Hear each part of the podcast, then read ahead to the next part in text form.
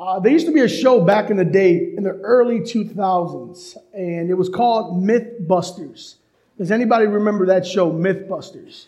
Okay, so we got a few people that have seen the show, and then, you know, the idea of the show would be they would take these myths and whatever it would be, and, and they would test them whether or not they were true, whether or not they will hold up. The idea would, well, is it true that this myth, you know, that we've been hearing from time to time, can it hold up? And as they would test this, either A, it would completely flop and, and hold to not be true, or it would be true and the audience will be like, oh my gosh, I didn't know that. You know, I didn't know a rock can do that. That's crazy. But the reality is, have you ever asked yourself, do we live in a world filled of myths? Do we ever ask ourselves whether or not we are living in a world filled of myths? Again, myth is a widely held belief, but false, not true. Most of the time, they're not true myths. Look, our, look around our world. What are things that we are believing about God that are not true? What are things around us that as we are living life, we're starting to realize this, this is not true about who God is. It can sound true. It can sound true. It could be, it can sound really good and, and, and even gospel like. But peel the layers back and you'll start to see it for what it really is. And you start to realize maybe this isn't the gospel. Maybe this isn't from God. Sometimes you hear messages as God is all about your happiness. I mean, He is all about you. He's your biggest cheerleader. Live the best life you can live. Live like Friday every single eh, day. God died because you should prosper. You should have everything your heart desires. Those are obvious to us, right? They're obvious, like, mm, that's not gospel. That's not the, the, the, word of God. We know that, right? But there are other messages that sound so good, but yet have these hidden messages in them that we must, as believers, know so that we can be ready. How do we, as believers, stay sober minded in a world that is swayed by false teaching? How do we as believers stay focused, sober minded in a world that is swayed by false teaching? Well, I believe Second uh, Timothy chapter 4 is going to answer us that question. I believe that it's by the faithful preaching of God's word. By the faithful preaching of God's word. If you're taking notes this morning, my main point is simple the preaching of God's word will not only cause the church to be healthy, but cause believers to recognize such false teachings, but to be sober minded as a response to the word being preached. That is my main point this morning. Let's look at verse 2 in chapter 4. Paul charges Timothy Preach the word. Preach the word. My, my first point this morning is going to be this the faithful preaching of the gospel will lead believers to be grounded on a solid foundation. Okay, we had our main point, but now this is my the the the, the point that gives more to that, uh, speaks to the main point, and that is the found the faithful preaching of the gospel will lead believers to be grounded on a solid foundation. Paul's charge is simple and it's clear to Timothy. The word is to be preached, it is to be announced. Paul's telling Timothy it's not to be, you're not to be hiding or to kind of shelter the word, but you're called to speak. You're, you're called to, to let it out to announce it like the old time prophets would. Thus says the Lord. You are called to do it just like them. Not a word of your own, but a word that comes from God. See, Timothy wasn't called to just speak a word of himself. He has no authority. But he was called to speak on the authority and the behalf of God. How do I know that? Well, in chapter 3, verse 16, it says this about God's word, the scriptures. All scriptures is breathed out by God and profitable for teaching, for reproof, for correction, and for training in righteousness, that the man of God may be complete, equipped for every good work. God's word is the, it, it's his very voice. It's the very thing the man says, why does God not speak to me? God speaks and he speaks directly from his word. This is what he has to tell to you and to me. Timothy is charged to preach such a deposit that was entrusted to him. Remember, Paul tells Timothy, you've been entrusted with the gospel. You've been entrusted with the scriptures. Go and, and, and preach that. We are called not only just, not God's word is not just the Old Testament, but it's the New Testament. It's the glory of Christ. We are called to preach the gospel. That is the core message. It's what this whole letter that Timothy, that Paul is writing to Timothy is built on. It's built on the simple fact that Jesus has come, Jesus has died, Jesus has resurrected, and Jesus will come back. All scriptures concerns him. From the Old Testament to the New Testament, it all speaks about the glory of Jesus Christ. I, I, I, love when Jesus is walking on the road and after his resurrection, and he speaks to these two men, and he's and he's from the Old Testament to the to the, that that day, telling them of the glory of the gospel that concerns him. The gospel is central to the word, to the word being preached.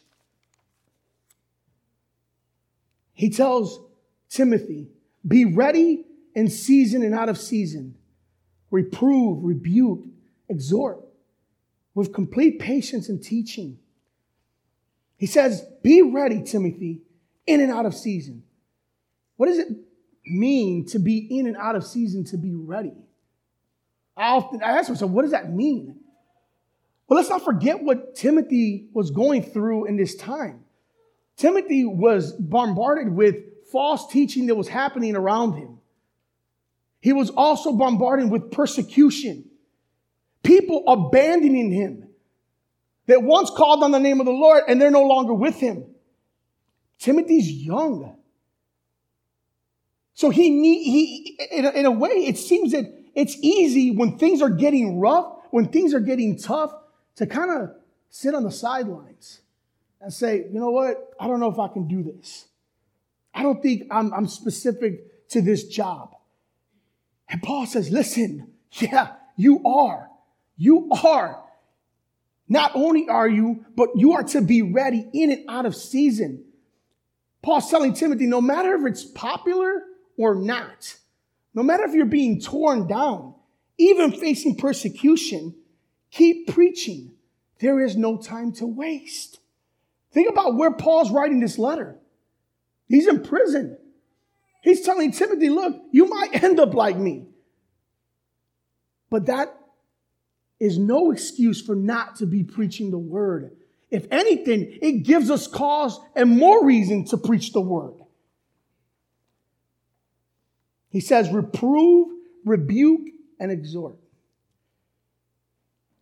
Why is it so important that Timothy preach it in such a way?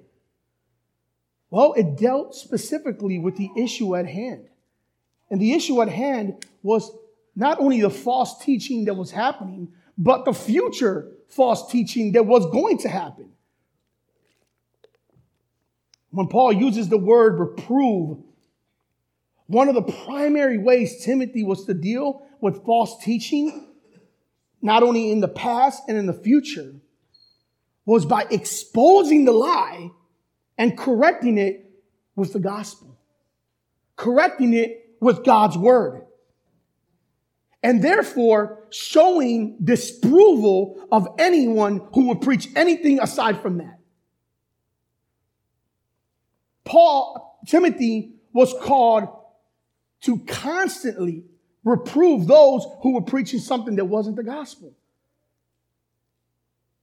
In the same way, Timothy was to be ready to rebuke, to rebuke such teaching that any, especially in the congregation of, God, if found themselves with this, that he will call them out, that it will lead to repentance, that it will lead to repentance. Sometimes we need to be called out. Sometimes we are believing things that aren't the gospel, and the reality, the shepherd's job, the pastor's job, it isn't easy to have to call it out. But we must. If we're looking to have a church that is healthy, we have to call out sin where it's visible. If it even means we have to call you out.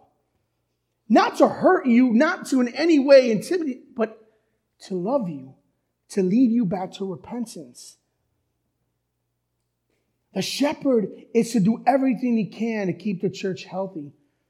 And that is to warn and shoot down any teaching that isn't the gospel. So that in response, you as believers would be able to recognize false teaching. We, we, we preach in such a way that as we are preaching, you are listening and then you are doers of the word. You are out saying, I got the gospel.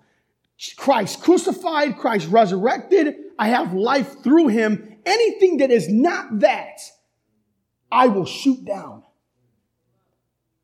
Anything that is not that, I will stand firm.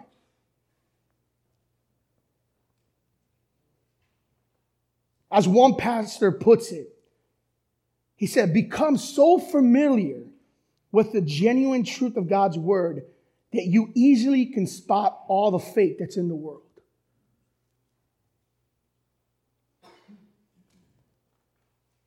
As the word is preached faithfully, the hope of any preacher and shepherd is that you will be the people that God has called to be and to be out in the world where the false teaching is at, but prepared and ready to deal with such things.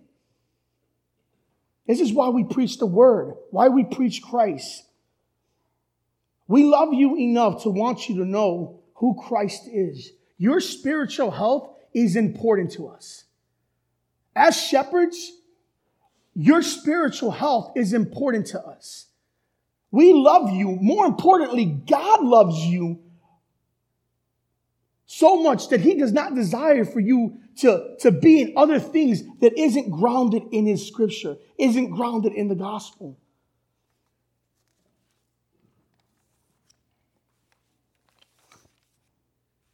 And last, he does charge Timothy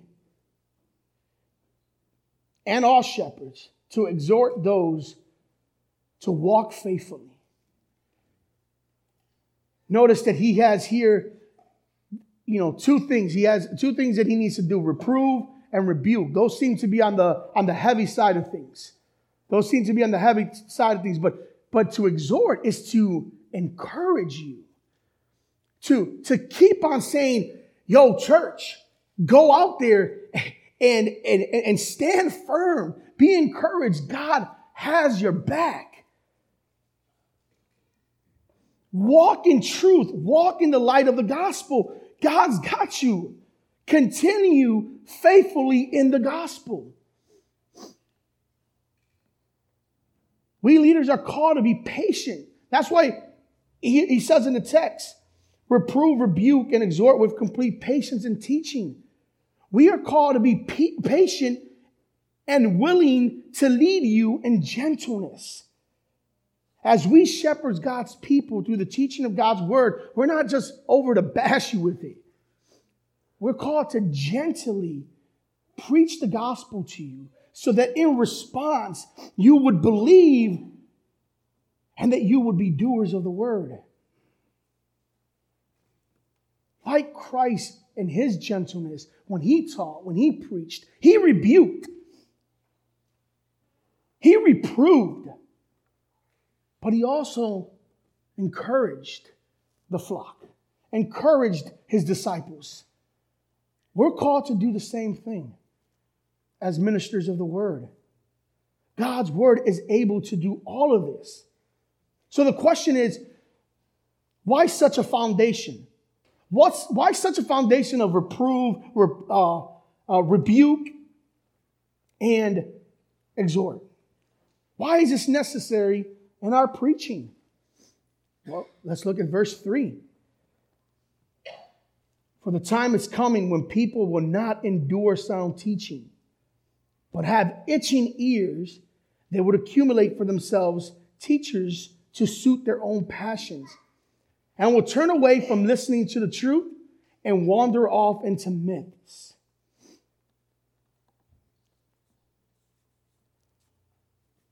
The faithful preaching, this is my second point if you're taking notes. The faithful preaching of God's word will keep us from having itching ears. See, the reality is Paul's charge is not for nothing. Paul going to Timothy and writing this letter to get him, get him to be ready and prepared wasn't for nothing. Paul gives a warning to Timothy. He says, The time is coming when many will not endure good teaching. But Paul says, will accumulate for themselves false teachers to suit their own passions. What is interesting to note is in the text is that Paul here is not so much describing outsiders. That's already happening, by the way, false teaching outside. But he's here describing those who possibly were sitting under his teaching in the congregation, which Timothy was shepherding in. Notice that the word endure, Paul uses the word endure. We know that from the context that Timothy was experiencing some level of opposition. We know that from false teachers. And therefore, being reminded to endure such opposition. Yet, it seems that many will no longer be able to endure sound teaching due to their own passions. It's interesting. He said, due to their own passions, they will not endure the very truth that we have given them. And he uses the interesting phrase, itching ears. When I was looking up to see what possibly Paul was saying, a good article said this Itching ear is a figure of speech that refers to people's desires felt needs or wants. It's these desires that impel a person to believe whatever he wants to believe rather than the actual truth itself. Itching ears is this thing where you, you know, everyone has had an itch in their ear and you scratch, you know. And the reality is Paul saying these itchy ears, these desires to want to do what you want to do, to hear what you want to hear, you're, you're, you're, you're prone to want to scratch that right? Because it sounds good. It sounds good. But it isn't the truth. It isn't the gospel. False teaching has a way of making things easy, specifically when it focuses on what we want. False, false teaching and hearing and listening and, and desiring it is it, it comes easy one, also when there's persecution from the gospel, it's easier to shelter yourself from it and say, I don't want to, you know what, I'm safe on this side. This sounds good, so I'm going to go on this side of things. Our passions, our hearts will deceive us. Our hearts, our passions, if not rooted in the gospel, will cause us to look for other things aside from God. Kevin DeYoung had a good quote. He said, We like to think that we are rational people, but we're actually rationalizers. We like to think that we, we, we, we, well, we will never believe false teaching. There's no way we can do that. But then when we start hearing it, we start to think, oh, you know what? This isn't that bad. This, this sounds truthful. This, I can rationalize this. Yeah, I can do that. And we're really good at that. Sin has a really good way of trying to deceive us in such a way that what we think is true is true. In reality, it's false and it's leading to our spiritual death. Paul says, Many will turn away and wander off into myths. They would accumulate false teachers. So, accumulate is to add. It's to add, it's to keep adding. It wasn't just sufficient to maybe have one false teacher, they needed five false teachers. But it was to suit their own passions and would turn away from listening to the truth and wander into myths. So, what do myths sound like in our culture? What does it sound like, right? That's that's kind of what we've been leading up to, right? What does it sound like to be believers in a world where we're surrounded by false teaching? And we are, by the way. Well, I we're going to be a little bit of myth, mythbusters today. I got a few tweets that I was able to gather this this uh, this week, and I, and I want us to look at and see how how how false teaching can really sound great, but in reality, you peel the layer back, it's not. This is the first one. The scripture says this He gives us different gifts, different talents, according to your own abilities. Everybody doesn't get the same, but what He gives you is what you need to fulfill your destiny. Well, sounds good, right? He does give us different gifts. That's biblical. Different talents. Yeah, I got different talents. Trey can play better basketball than I can. According to our own abilities. Everyone doesn't get the same. It's true. But what he gives you, it's to fulfill your destiny. So, what is your destiny? Well, if it's not the gospel, then it's all about you. It's all about how you can fulfill your destiny. If your destiny is to be the best version of you, well, that's why God gifted you these talents for. It's so that you could be a better version of you. Mm, wait a minute, peel the layer back here. That's not the gospel. God didn't give you gifts to fulfill your, your, your individualized destiny. He gave you gifts to build the church, to make disciples of all nations, to be the body of Christ not only in the church, but outside the church. What about this one? Faith in Jesus is so much more than a ticket to heaven. When you receive new life in Christ, you are receiving health, deliverance, prosperity, and victory. God intends us, God intends for us to have to live at a level of wholeness that is impossible without Him. Okay, well, let's look. Faith in Jesus is much more than a ticket to heaven? Absolutely. Absolutely. When you receive new life in Christ, you receive health, deliverance, prosperity, and victory. Wait, stop there. Does that mean that I'll never get sick? Does that mean that I am going to always prosper in everything that I do? Does God really intend for me to live in this level of wholeness every single day? That's not the gospel. That's not the gospel. What about this one? I love this one. Start believing again. Start dreaming again. Start talking like it's going to happen. Start acting like it's going to happen. Start thinking, God, that it's on the way. Okay, this one's flat out false test to teaching. Like, first of all, you can't make anything happen. You are not in that control to say, um, I believe that tomorrow I'm going to have this Ferrari parked outside my house. And if not, then God probably isn't my cheerleader as I thought he would be. That's not the gospel. The reality is that this is happening around our world. You know what? I, I think it would be unright for me not to tell you who these guys are. One of these is Joel Osteen. Joel Osteen, Kenneth Copeland. I think it would be not right for me not to call out names. You know why? Because Paul doesn't either. Paul calls out false teachers flat out. For me not to do that is to harm you.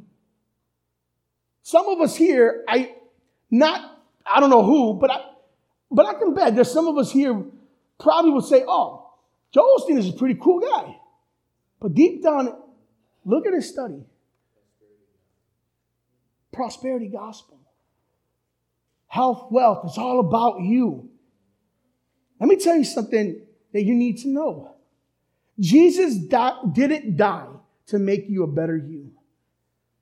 Jesus didn't die so that in some way you would achieve the greatness that you were called to be. No. Jesus died to set you free so that you would be with him forever. Jesus died so that he can take your sins and then call you out to a world to preach the gospel, to get persecuted, to maybe lose your life for the sake of the gospel. But in return, you get him. He is the greatest treasure that you could ever have. Sometimes we find ourselves listening to false teachers. Sometimes we, we find ourselves, our own passions and our desires wanting to listen to those things that tickle our ears and we're prone to, to, to scratch. We're prone to wander the God that we love.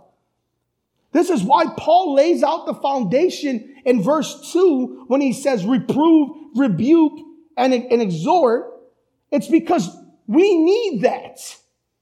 We need to sometimes be told what you're believing is wrong. This is the gospel. Go back. Sometimes we need to be rebuked so that we would repent. Sometimes we need to tell someone or even ourselves what we're listening to, what we are adhering to isn't the gospel. And therefore we need to repent and start believing the truth of what he has laid out to us in the scriptures. If we're looking to accommodate a false gospel, there will always be teachers that are going to exist to accommodate that. If you want to hear what you want to hear, believe me or not, you'll find someone who's going to be able to tell you that. And it, may, it, might even sound gospel. So you can go to sleep at night and feel better. But know that it's not.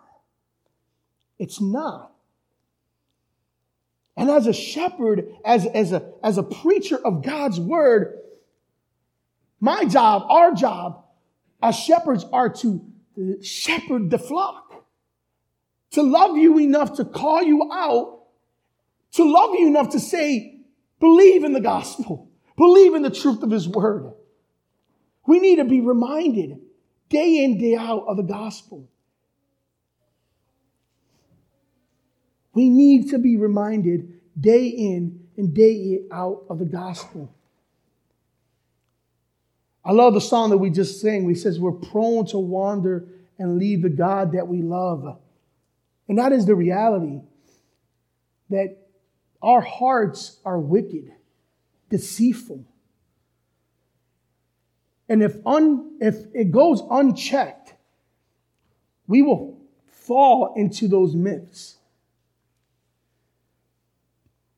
So, what do we do? Well, we, we go to the source.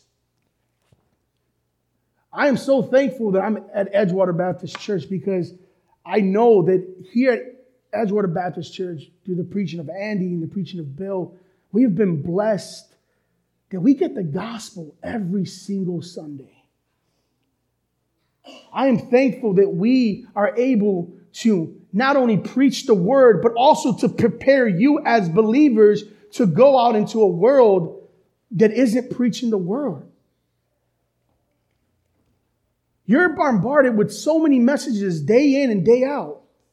And I am so thankful that as the word is being preached, my hope is that you would be prepared to walk in that and to stand firm in the truth of who God is.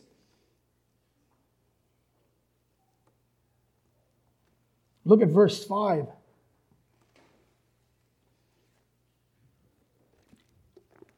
As for you, always be sober minded, endure, suffering, do the work of an evangelist, fulfill your ministry. After charging Timothy with not only what he's called to do, but giving him a preview of what things are going to look like. In verse 5, he, he does a little bit of encouragement to him. But he says, As for you, always be sober minded. Be sober minded. Fulfill your ministry. To be sober minded is to be Christ focused. To be sober minded is to be in God's word. To endure suffering and yet not able to fall. And but when you do fall, to trust in Christ when you do.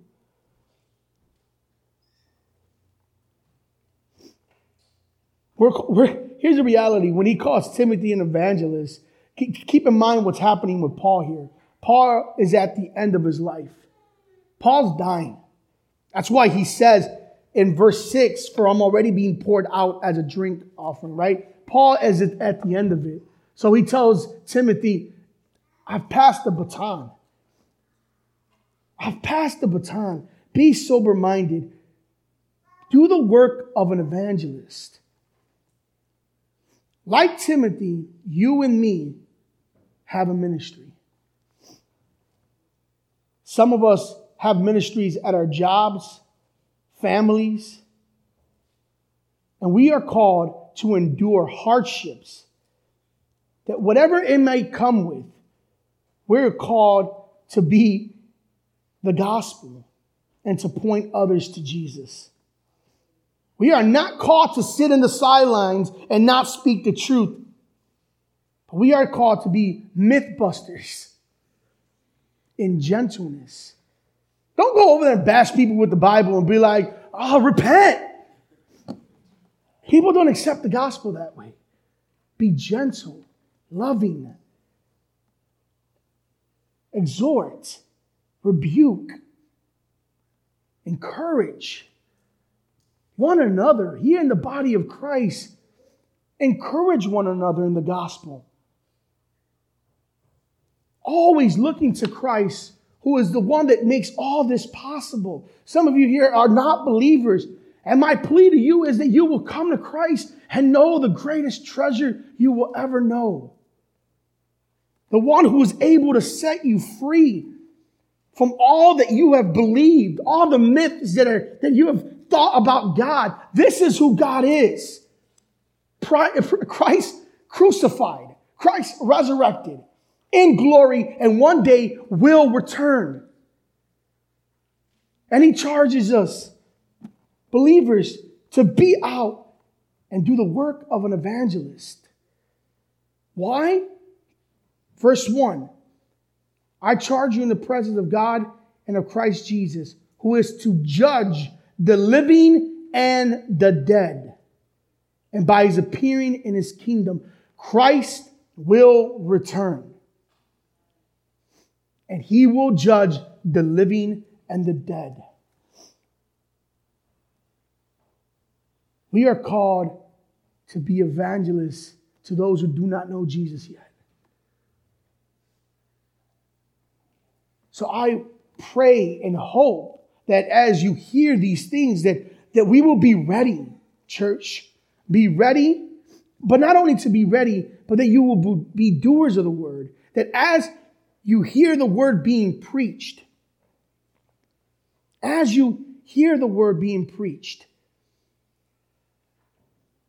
that it will lead you to recognize false teaching, but not only to recognize it, but how to stand against it and to be sober minded. And when our heart's prone to, to want to do what we want to do and, and love and, and start going after messages ain't the gospel, I pray that you would run to the gospel to know is it possible that some of the things that we're hearing ain't the truth? So, church, let's pray. Father, thank you for this time. Thank you for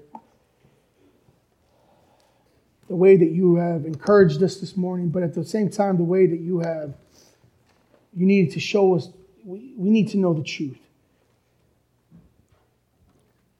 And I pray that we would faithfully adhere to your gospel. That we would that we would stand and I mean sit under the word as it's preached faithfully on Sunday, and that we would be doers of it, Lord. That we would not just hear it, but that we would be charged the way Timothy was to be out in the world so, Lord God, be with us, Lord. May we, may we know you. May we be watchful from our own hearts to deceive us, Lord. And Lord, when we do fall, may we turn to you, Jesus, who offers us forgiveness and love and mercy. Thank you, God, for the gospel and the grace that you give us. We love you. In your name we pray. Amen.